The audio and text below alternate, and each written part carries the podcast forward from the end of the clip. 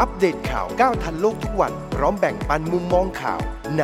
News from Home กับศิริบูลนัทพันธ์ สวัสดีค่ะท่านผู้ชมและท่านผู้ฟังทางวิทยุสทร FM 106 วิทยุครอบครัวข่าวนะคะ ขอต้อนรับเข้าสู่รายการ News from Home กับดิฉันสิริบูรณัฐพันธ์ค่ะ วันนี้เป็นวันจันทร์ที่ 25 ตุลาคม 2564 นะคะ เรายังเกาะติดสถานการณ์ข่าวค่ะ ข่าวไทยทางสังคม ข่าวเรื่องของภัยธรรมชาติ และก็ข่าวเรื่องของสถานการณ์ด้านสาธารณสุขก็คือโควิด -19 นะคะ ยังมีรายละเอียดที่น่าสนใจรวมถึงข่าวต่างประเทศด้วย วันนี้วันจันทร์วันแรกของสัปดาห์จะมาพูดคุยกันกับคุณดำรงพุตานมีประเด็นทางสังคมที่หลายเรื่องทีเดียวเดี๋ยวให้คุณดำรงเล่าให้ฟังก็แล้วกันนะคะ มาเริ่มต้นจากประเด็นข่าวกันก่อนก็แล้วกันค่ะ เป็นความเปลี่ยนแปลงในเรื่องของค่านิยมทางสังคมก็แล้วกันนะคะ ต้องสรุป เป็นแบบนี้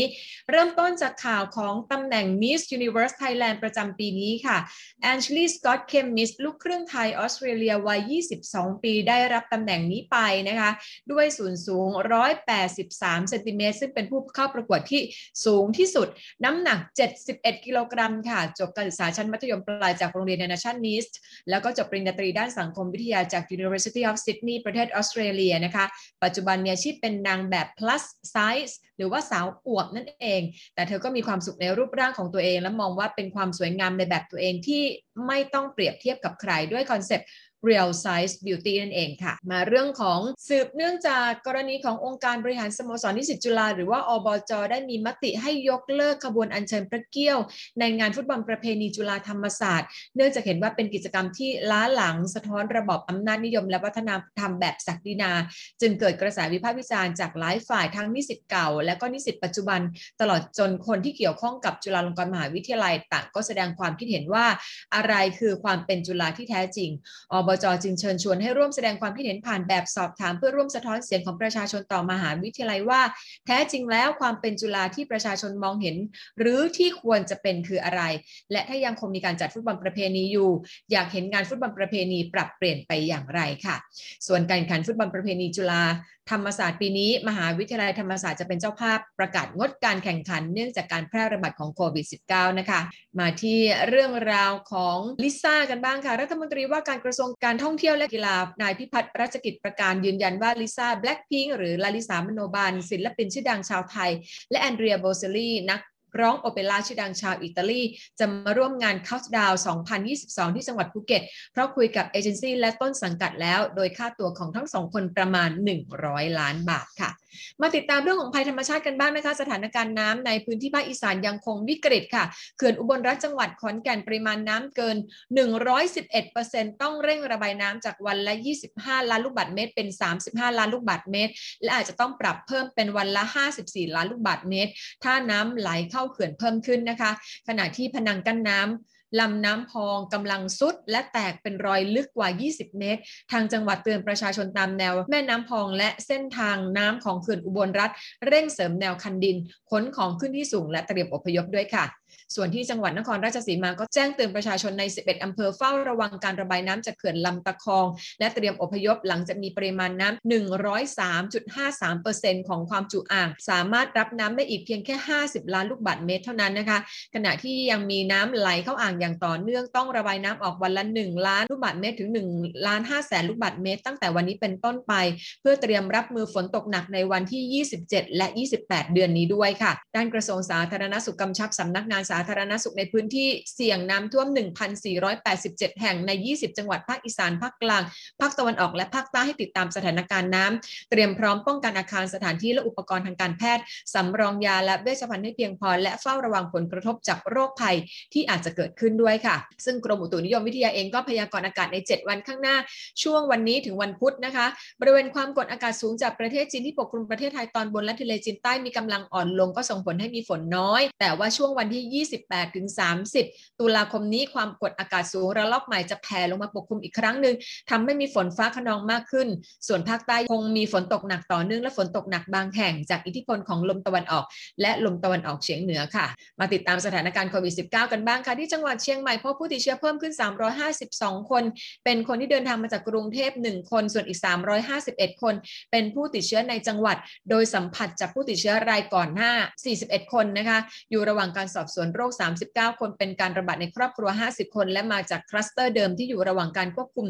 112 คนคลัสเตอร์ที่ยังมีการระบาดต่อเนื่องอีก 108 คนค่ะ ส่วนที่จังหวัดนครศรีธรรมราชเองก็พบผู้ป่วยเพิ่ม 593 คนยอดผู้ป่วยสะสม 27,605 คนเสียชีวิตเพิ่มขึ้น 6 คนค่ะ ยอดเสียชีวิตสะสมก็อยู่ที่ 168 คนคลัสเตอร์เรือนจำกลางของจังหวัดพบผู้ติดเชื้อเพิ่มขึ้นอย่างต่อเนื่องในแดน6ทับ1คาดว่ามีผู้ต้องขังในแดนนี้ 1,100 คน แล้วก็อาจจะมีผู้ติดเชื้อสูงถึง 1,000 คนค่ะ ส่วนที่จังหวัดสงขลาเองก็พบ ผู้ติดเชื้อ 682 คนค่ะ เสียชีวิตเพิ่มขึ้น 3 คนนะคะ ติดเชื้อสะสมตั้งแต่ 1 เมษายนปีนี้ก็ 43,534 คน เสียชีวิตสะสมไป 179 คนค่ะ รักษาตัวในโรงพยาบาล 5,500 คน สาเหตุที่ยังพบผู้ติดเชื้อสูงก็มาจากการตรวจคัดกรองเชิงรุกในครอบครัว และการตรวจด้วย ATK นั่นเองค่ะ ส่วนที่ปัตตานีพบผู้ป่วยรายใหม่ 619 คน พบผู้ป่วยสะสม 33,675 คน เสียชีวิตสะสม 354 คนนะคะ มีรายายงานว่าพบผู้สมัครนายกอบต และสมาชิกอบต ที่เดินทางมาพบปะประชาชนเพื่อหาเสียง ติดเชื้อเป็นจำนวนมาก ส่วนใหญ่ไม่ยอมแจ้งเจ้าหน้าที่ แต่ว่ากักตัวที่บ้านเอง สาธารณสุขจังหวัดสั่งการให้มีการสอบสวนโรคเพื่อค้นหาผู้สัมผัสเสี่ยงสูงค่ะสบครายงานว่าภาพรวมยอดติดเชื้อของกรุงเทพมหานคร ยอดติดเชื้อต่ำกว่าหลักพันต่อเนื่อง แต่ว่ายังอยู่ในอันดับหนึ่งอยู่ดีนะคะ ขณะที่ 5 จังหวัดภาคใต้อยู่อันดับ 10 อันดับแรก โดยจังหวัดที่พบเชื้อมากที่สุด ก็คือสงขลานครศรีธรรมราชปัตตานียะลาและนราธิวาส ส่วนเชียงใหม่เป็นอันดับที่ 6 ค่ะ ดูตัวเลขผู้ติดเชื้อรายงานเมื่อเช้านี้ค่ะ เมื่อวานติดไป 8,675 คนอยู่ในเข้าข่าย ATK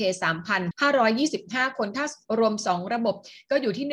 12,200 คนนะคะ ผู้ติดเชื้อแล้วเสียชีวิตเพิ่มขึ้น 44 คนค่ะ รักษาตัวอยู่ในระบบตอนนี้142 คน อาการหนัก 2,437 คน และใส่เครื่องช่วยหายใจ 536 คนค่ะ วันนี้สำนักการศึกษากรุงเทพมหานครจะเสนอเปิดโรงเรียนระดับมัธยมในสังกัดกทม 109 แห่ง จากทั้งหมด 437 โรงเรียน ขณะที่สำนักอนามัยกรุงเทพมหานครเปิดเผยรายชื่อโรงเรียนในกรุงเทพมหานครที่ได้รับอนุญาตให้เปิดการเรียนการสอนมี 63 โรงเรียนใน 30 เขต จากทั้งหมด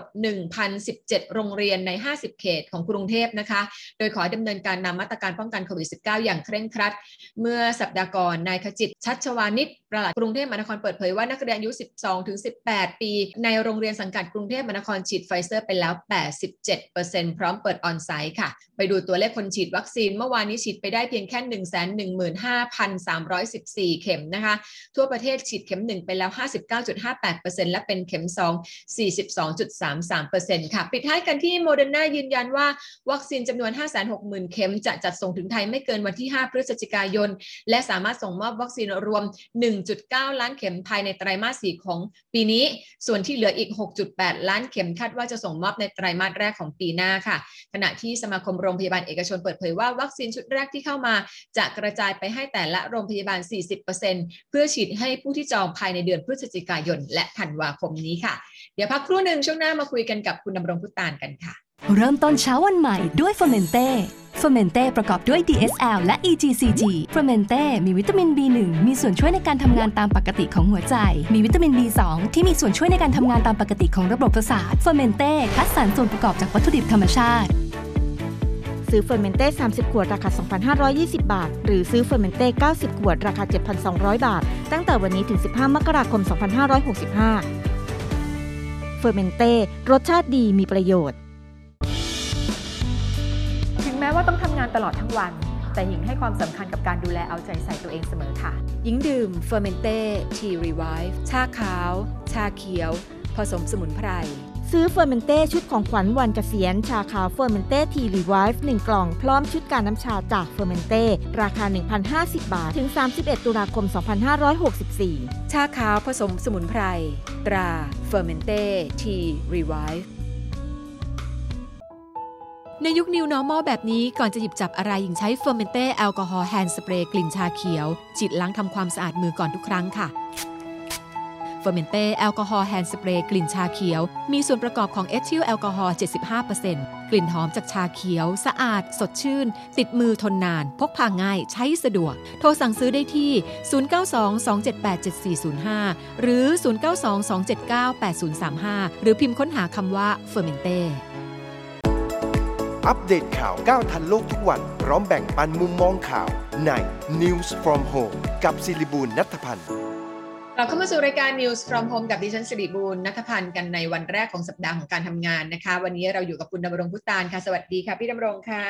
สวัสดีครับคุณสิริโบคุณสิริบูลและท่านผู้ฟังทั้งหลายครับเห็นบอกว่าวันนี้มีหลายเรื่องอยากชวนคุยใน News เท่า from ที่ Home เท่าที่เวลามีอยู่เนี่ย ก็มีมีสองเรื่องนะฮะค่ะเรื่องแรกก็เป็นอย่างนี้ตอนนี้เนี่ยกระแสเอ่อเมืองไทยเราเนี่ยมีมันก็เป็นเรื่องที่น่ายินดีที่มีหนังฮอลลีวูดมาถ่ายทำหลายเรื่องอืมค่ะนะฮะก็เป็นประโยชน์ในด้านการส่งเสริมการท่องเที่ยวแล้วก็บางเรื่องนี้เขาใช้แรงงานไทยดาราไทยอะไรทั้งหมดค่ะทีนี้ก็มีดารามีชื่อคนหนึ่งเป็นชาว Aussie ชาวออสเตรเลียเนี่ยนะค่ะฮะรัสเซลโครว์เนี่ยใครๆก็รู้จัก Gladiator อ่าอ่าผมยังชอบเขาเลยนะครับค่ะเขาก็มาถ่ายหนังเรื่องนี้ แล้วก็เขาก็ชอบเมืองไทยค่ะคราวนี้ก็ในการถ่ายทำภาพยนตร์นั้นน่ะบ้านเราก็มีกฎมีกติกามีเจ้าหน้าที่ในการที่คอยดูแลควบคุมว่าอันนี้ไม่ถูกนะผิดประเพณีวัฒนธรรมอะไรเงี้ยก็จะควบคุมค่ะเอ่อท่านท่านหนึ่งที่อดีตท่านเป็นเอกอัครราชทูตไทยเอ่อผมเคยไปพบท่านที่บูโนสไอเรสตอนนี้ท่านเกษียณแล้วนะฮะประเทศอาร์เจนตินาทูตไทยนะครับค่ะคุณคุณนริศโรธเฟื่องระบิดนะครับ ค่ะตอนนี้ท่านก็ไลน์มาถึงผม ผมอยากอ่านให้ฟัง เพราะทำไมเอามาอ่านออกรายการนี้ ผมว่าเป็นเป็นประโยชน์กับเอ่อพวกเราทั้งหลายท่านบอกว่า ขอเตือนเพื่อนๆว่า อย่าแชร์ภาพเบื้องหลังการถ่ายทำภาพยนตร์ที่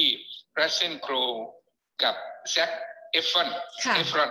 มาถ่ายทำที่ไทยตอนนี้นะครับ ผมเห็นมีคนส่งแชร์มาให้ดู คือระวังโดจะโดนบริษัทหนังฟ้องนะครับ เพราะ ภาพทุกช็อตระหว่างการถ่ายทำถือเป็นลิขสิทธิ์และห้ามนำมาเผยแพร่เผยแพร่ก่อนหนังฉายอืมขนาดผมเป็นคนควบคุมดูแล ยังต้องเซ็นชื่อลงนามไม่เผยแพร่ ยืนยันไม่เผยแพร่ภาพใดๆเลยอืมเพราะฉะนั้นลบเถอะครับ ก่อนค่ะที่ก่อนที่จะถูกเอ่อถูกฟ้องบริษัทฝรั่งร้องเรียกค่าเสียหายเอาจริงจัง เท่าที่ทราบจากต้นทางที่กองถ่ายว่า มีคนไทยคนหนึ่งเป็นเป็นบุตรนักการเมืองเอ่อ คนสำคัญคนหนึ่งคนดังของไทยเนี่ยนะครับ ได้ได้มีโอกาสเข้าไป เพราะว่าเป็นเพื่อนกับผู้กำกับที่ชื่อปีเตอร์ค่ะและก็คงขอเขาเข้าไปดูการถ่ายทำแล้วถ่ายภาพต่างๆออกมาแชร์ในเพจของตัวเองอืมจากนั้นเลยมีการแชร์กันต่อไปค่ะอันนี้เป็นเรื่องห่วงห้ามของทางบริษัทผู้ถ่ายหนังนะครับ คุณดำรงค่ะเขาไม่ยอมให้คนนอกมาเผยแพร่ฉากใดๆเอ่อถ้าบริษัท ไม่ได้ประชาสัมพันธ์ไม่ได้ PR ออกมาอืมเจ้าหน้าที่ทุกคนที่เกี่ยวข้องอยู่ในกองถ่าย จะต้องลงนามรับทราบ ห้ามเผยแพร่ภาพ รูปคลิปเสียงโดยเด็ดขาดค่ะ ซึ่งตรงนี้คิดว่าลูกนักการเมืองท่านนั้นที่เป็นเพื่อนกับปีเตอร์คงไม่ทราบเลยเอามาโพสต์ค่ะดังนั้นจึงขอเตือนเพื่อนๆว่าอย่าแชร์โดยเด็ดขาด เพราะอาจจะถูกฟ้องร้องเรียกค่าเสียหายเอ่อเป็นเอ่อ จำนวนเงินเป็นจำนวนเงินสูงมาก ผมเนี่ยนะฮะได้รับมันก็เดือดร้อนเพราะผมเป็นประเภทใครส่งอะไรมาเฮ้ยดีนะชอบว่ะแชร์อ่าแชร์แชร์ส่งไปให้คุณสิริบูลอะไรต่ออะไรเนี่ยนะฮะค่ะเพราะฉะนั้นการที่ท่านนิโรธเอ่อเฟื่องระบินได้กรุณาผมเอ่อ แล้วก็ผมก็ได้ออกออกข่าวแล้วผมก็เรียนท่านว่าเดี๋ยวจะออกในข่าว News from Home ค่ะของคุณสิริบูลแล้วก็ในในแพลตฟอร์มอื่นๆให้ด้วยนะค่ะครับค่ะ อันนี้สำคัญมากเลยนะคะ จริงๆ เมืองไทยเองก็มีกฎหมายในเรื่องนี้อยู่ด้วยเหมือนกัน แต่ว่าเราเนี่ยเลื่อนบังคับใช้ออกไปปีหน้า แต่จริงๆแล้วเนี่ยอืมต่อไปเนี่ยเวลาเราจะลงแม้แต่รูปถ่ายคู่กันกับเพื่อน หรือว่าอือฮึกับญาติหรือว่ากับใครก็ตามที่เราเคยคุ้นเคยเนี่ยแต่ว่าเอาไปลง Facebook หรือว่าเอาไปลงสื่อสาธารณะ แล้วไม่ขออนุญาตเขาก่อนเนี่ยแล้วเขาไม่ยินยอมนะเขาสามารถฟ้องกลับเราทีหลังได้ แต่ว่ากฎหมายฝรั่งยิ่งหนักเข้าไปใหญ่เลยคราวนี้เรื่องที่อืมสองเป็นประโยชน์เท่าที่มากเวลามีเหลืออยู่จะพูดสั้นๆนะฮะที่เราค่ะจะเปิดประเทศให้ต่างชาติ 46 ชาติเข้ามาเที่ยวประเทศเราได้ โดยอิสระเสรี แปลว่าไม่ต้องถูกกักตัวอะไรนะฮะมาถึงค่ะก็ ตรวจอะไรนิดหน่อยอะไรตามขั้นตอนก็เข้าไปได้เลยค่ะอันนี้คนที่โวยมาก็คือ คนไทยเชื้อสายอินเดีย หรือคนอินเดียเชื้อสายไทยเขาก็กังขาในรัฐบาลมากว่าเขามีการสำรวจคนอินเดีย 1,400 ล้านคนว่าหลังโควิดแล้วเนี่ยอยากไปเที่ยวไหนมากที่สุดค่ะ60%คำตอบเป็นว่าอยากมาเมืองไทยอุ้ยเหรอคะหกสิบเปอร์เซ็นต์เลยเหรอคะ 60%อยากมาเมืองไทย แล้วก็ขั้นต่อไปก็คือว่า อินเดียมีประชากร 1,400 ล้านคนเนี่ยค่ะฉีดวัคซีนเกือบจะหมดแล้วค่ะปัจจุบันทุกวันนี้คนอินเดียยังติดเอ่อโควิดอยู่วันละหนึ่งหมื่นห้าพันคนทั้งประเทศอืมเขาก็สงสัยคนอินเดียสงสัยว่าค่ะแล้วเหตุไฉนอันใดหรือ คนอังกฤษซึ่งมีประชากรไล่เรียกกับประเทศไทยเนี่ยจริง ทุกวันนี้ยังติดโควิดอยู่วันละสี่สี่หหมื่มื่นนคน อังกฤษนี่ติดวันละสี่หมื่นจริงค่ะอะใช่สี่วันก็สี่แสนอเมริกาก็ติดมหา400,000ศาลอ่าใช่ใช่ไหมเดือนหนึงก็เข้าไปล้านสองบค่ะอกลูกสาวให้ระวังนะ ใช่ก็เป็นห่วงเขามันอยู่เหมือนกันค่ะ แต่ก็ให้ครับดูแลตัวเองค่ะตอนนี้คนไทยเขาก็สงสัยคนอินเดียเชื้อสายไทยเชื้อไทยเชื้อสายอินเดียก็สงสัยว่า แล้วทำไมอินเอ่ออังกฤษเนี่ยติดวันละสี่หมื่นคน ติดจากมาปกระกชาว่ากรไม่กี่ไม่เอ่อเท่าเท่าไทยประเทศไทยอ่ากลับสามารถมีสิทธิ์ที่จะเข้ามาประเทศไทยโดยไม่ถูกกักไม่ถูกกักบริวงบริเวณอะไร หรือว่าเป็นนี่ก็คุณภาพนะของวัคซีนหรือเปล่าคะมั่นใจแอสตราเซเนกาของอังกฤษ mRNA หรือว่าอังอินอินเดียใช้ยี่ห้ออะไรอะไรอย่างนี้หรือเปล่าคะเกี่ยวไหมอ๋อครับผมผมก็ไม่รู้ครับ ไม่รู้ทาบเหมือนกันะก็ขอนะฮะกันนี้คือคุยเรื่องนี้เพราะว่าอยากได้เหตุผลใช่ไหมคะ จากทางสบคหรือว่าทางการ ว่าครับเกณฑ์ในการพิจารณาว่าประเทศใดเสี่ยง ให้หรือไม่เสี่ยงที่จะให้เข้าประเทศโดยไม่ต้องกักตัวเนี่ยใช้วิธีพิจารณาจากอะไรใช่ไหมคะผมยังคิดอย่างนี้นะคุณจิริบูลมีสิทธิ์คิดเพื่อเลื่อยเปื่อยไปค่ะเอ่อพิพิจารณาจากคนไทยเนี่ยพอพูดถึงอินเดียแล้วก็ไปมองเป็นเอ่อยามเอ่อแขกยามไปอ๋อมองไปเป็นมองแหมแขกขายอะถั่วแขกเก็บดอกเบี้ยค่ะแต่หารู้ไหม่ว่าที่สหรัฐอเมริกานั้นน่ะรองประธานาธิบดีแม่เขาก็เป็นอินเดียค่ะ ในทำเนียบไวท์เฮาส์เจ้าหน้าที่ระดับเอ่อหัวหน้ากองหัวหน้ากรมในไวท์เฮาส์ทำเนียบขาวเนี่ยเป็นคนอินเดียทั้งชายและหญิงประมาณ 20 คนค่ะคนที่เขียนบทเอ่อเขียนข้อเขียนบทเอ่ออะไรสุนทรพจน์ค่ะให้ประธานาธิบดีโจไบเดนพูด หรือให้นางคามาลาแฮร์ริสพูดนั้นเป็นคนอินเดีย ใช่ค่ะนะฮะคนอินเดียแต่นี่นี่ฐานะดีความรู้ดี พวก CEO บริษัทใหญ่ๆเนี่ย อินอินเตอเดีร์ยเดียทั้งนั้นใช่แข่งกับจริงๆแข่งคือกับคนจีนเราไปติดภาพคนใช่อินเดียที่มาใช้แรงงานบ้านเราจริงใช่ๆแล้วใช่เขาระดับมหาเศรษฐีไปดูเวลาเขาคนเขารวยนี่เขารวยกันแบบสุดยอดจริง ๆ นะคะใช่ไหมคะถนนสุขุมวิทเนี่ยไอ้ตึกสูงๆคอนโดใหญ่ๆเป็นโรงแรมใหญ่ๆเนี่ยเจ้าของอะคนอินคนอินเดีเดียยทั้งเชื้อนั้สานยไทยอ่าคนไทยเชื้อสายอินเดียหรือคนอินเดียเชื้อสายอินเดียทั้งนั้นเลยแทบทั้งนั้นใช่ใช่นี่เมื่อเมื่อเมื่อสักอาทิตย์สองอาทิตย์ที่แล้วก็เพิ่งมีมหาเศรษฐีอินเดีย ซื้อเซเว่นอีเลฟเว่น ทั่วแบบจะมาเปิดทั่วอินเดีย ซึ่งใช้เวลาแป๊บเดียวในการเจรจาซื้อและใช้เงินมหาศาลในการซื้อมากคือแบบเวลาเศรษฐีเขาใช้เงินเขาก็ใช้เงินแบบสุด ๆ เลยเหมือนกันนะคะครับค่ะครับเพราะฉะนั้นครับก็ผมอ่าคุณดำรงกำลังจะบอกว่าลองเปิดเปิดหูเปิดตาเปิดใจดูประเทศอินเดียที่ประชากรมหาศาลและมีความต้องการอยากมาเที่ยวไทย เพราะว่าตอนนี้เราหวังตลาดจีนก็ไม่ได้เพราะจีนเขาไม่ให้คนของเขาไปไหน ใช่เอ้ยดีที่ฟิลิปปินส์พูดมาจีนเขาเอ้ยอ่าเที่ยวประเทศจีนก่อนอย่าเพิ่งออกนอกประเทศใช่ไหมคะใช่ฮะเขาให้เที่ยวฮะในประเทศแล้วเขาก็คุมเรื่องของการติดเชื้อแล้วเขาก็ไม่ให้ไปไหนเลย เพราะฉะนั้นเราจะไปหวังตลาดจีนว่าโอ้จะมาช่วยกระตุ้นเศรษฐกิจเราเนี่ยยากละเออเราน่าจะมองตลาดอินเดียครับ และอีกอย่างหนึ่งอินเดียเนี่ยเขาเวลาเขาแต่งงานเนี่ยเขาแต่งกันใหญ่โตโอ้โหจริงจริงจริงจริงและเขาตอนนี้ไม่ใช่ตอนนี้ก่อนโควิดนี่นะฮะเขานิยมมาแต่งในประเทศไทย เจ้าเบาเจ้าสาวแห่กันมาจองโรงแรม แล้วก็เสร็จแล้วเอ่อญาติพี่น้องที่มาเป็นร้อยๆแห่กันมาคนั่งตั๋วมากันนะฮะใช่ใช่แล้วเขาได้ประโยชน์คือจบแต่งงานเสร็จเอาเจ้าบ่าวเจ้าสาวคุณเที่ยวก็ไปต่อฮันนีมูนของคุณกัน แต่ว่าแขกเที่ยวเที่ยวต่อไปใช่อะใช่ใช่เต้นเต้นลำกันระเบิดระเบ้อเจ็ดวันเจ็ดคืนฉลองกันแบบโอ้โหสุดๆนะเวลาอินเดียเขาจะลองแต่งงานเนี่ยโอ้โหแล้ววงดนตรีวงดนตรีอะไรเขาก็เอามาเอามาของเขา แล้วเขาก็มาเอาอาหารของเราโรงแรมของเราค่ะนะฮะใช่ใช่เนี่ยเนี่ยเนี่ยเป็นไม่รู้ว่าทางบ้านเมืองเรารู้หรือเปล่าว่านี่มันเป็นรายได้หลักมอัหานหนึ่งศาลจริงจริงจากคนอินเดีย และเอ่อผมนี่มีประสบการณ์สั้นๆนะฮะปากีสถานเนี่ยเพื่อนผมเป็นเศรษฐีเศรษฐีจริง ๆ เลยครับเศรษฐีจริง ๆ และสนิทกันมากเนี่ยเขาจะแต่งงานลูกชายเนี่ยค่ะผมต้องพาเขาตะเวนไปทางปากใต้ไปเอ้ยไปไปเอ่อเอ่อพังงาภูอืมเก็ตค่ะนะฮะ หลายจังหวัดเลย แล้วเขาก็บอกว่าอ่าท่านเอาจากโรงแรมนี้แล้วพอเสร็จงานแล้ว ผมก็อยากบอกว่าเออยูก็จับเรือมาให้ไปเที่ยวเกาะอะไรต่ออะไรเมาเรือยอชไปเลยเกาะปัญญีอย่างเงี้อ่ายใช่ไหมค่ะค่ะอ่าเพื่อนผมคนนั้นเป็นปากีสถานมุสลิม แต่เขารวยมากผมบอกนี่ไงเกาะปัญญีเนี่ยเป็นมุสญาลิติมพี่น้องเป็นมุสลิมทั้งเกาะเลย เวลาตายก็ฝังกันบนเกาะเนี่ยยูน่าจะพาไปเที่ยว เขาก็เห็นดีเห็นงามกับผม แต่บังเอิญโควิดมันมาโอ้ก็เลยต้องยกเลิกไป ก็ค่ะเลยค่ะแต่งกันในแต่งกันในการาจีนั่นแหละอ๋อนะฮะเจ้าบ่าวเจ้าสาวไม่บอกไม่รอแล้วป้าป้าต้องแต่งแล้วเดี๋ยวเรามาฮันนีมูนรอบสองเมืองไทยครับอ่าครับเพราะฉะนั้นจริง ๆ แล้วถ้าเกิดว่าเอ่อทางทททเห็นช่องทางในการดึงตลาดใหม่จากจีนมาเป็นอินเดีย จะได้ให้ผู้ประกอบการเตรียมปรับเอ่อการให้บริการและสินค้าตามรสนิยมของคนอินเดียที่เขาชื่นชอบครับเรื่องของอาหารเรื่องสถานที่ท่องเที่ยวที่เป็นความนิยมของเขาเนอะน่าจะคนละตลาดกับจีนอยู่เหมือนกันก็ก็น่าจะดึงเงินเข้ามาได้มหาศาลถ้าเราเปิดประเทศรับชาวอินเดียเข้ามานะคะพี่ดำรง วันนี้ขอบพระคุณมาก ๆ เลย ให้มุมมองที่เป็นประโยชน์มาก ๆ นะคะหญิงว่าถ้าเกิดว่าผู้บริหารประเทศได้ฟังอยู่น่าจะเป็นประโยชน์ลองพลิกมุม คิดกลับมาอีกสักครับอีกสักนิดหนึ่งเยเราละคิดกันจำเหมือนมันนึกถึงที่สิริบูลจัดอะช่วยคิดช่วยทำอ่านะค่ะฮะบางใช่ทีเราค่ะอาจจะขออภัยผู้บริหารประเทศบางทีเราอาจจะบ่นบ้างตามภาษาผู้สูงอายุ แต่ว่า